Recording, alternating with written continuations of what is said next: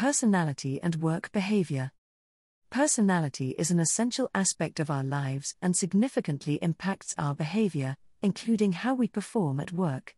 Today, we are going to explore the relationship between personality and work behavior and its implications for organizations and individuals.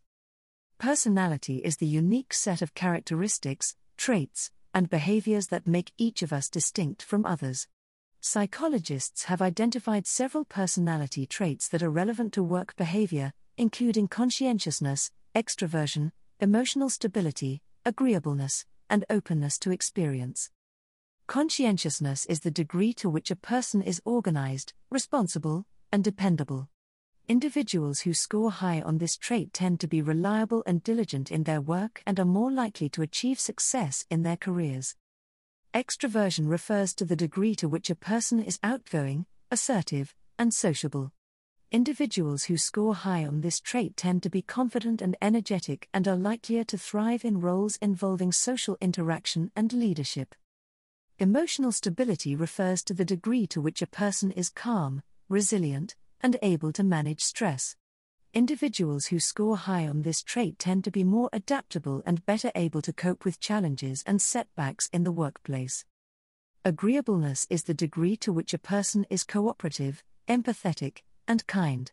Individuals who score high on this trait tend to be good team players and are more likely to build positive relationships with coworkers and clients. Finally, openness to experience refers to the degree to which a person is curious, imaginative, and creative. Individuals who score high on this trait tend to be more adaptable and innovative in their work, and are more likely to take risks and explore new opportunities. Understanding personality traits is critical for organizations to make informed decisions about hiring, training, and developing their employees. For example, if an organization is looking to fill a role that involves a lot of social interaction and leadership, they may prioritize candidates who score high on extroversion. Individuals can also use their knowledge of personality traits to understand their strengths and weaknesses and identify areas for personal and professional growth. For example, if an individual scores low on conscientiousness, they may need to improve their organizational skills to be more successful.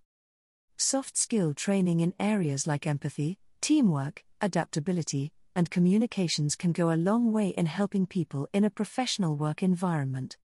In conclusion, personality plays a crucial role in work behavior and has significant implications for both organizations and individuals. By understanding personality traits, we can make informed decisions about hiring, training, and developing employees and identify personal and professional growth areas. Thank you for tuning into our podcast, and we hope you found this discussion informative and engaging.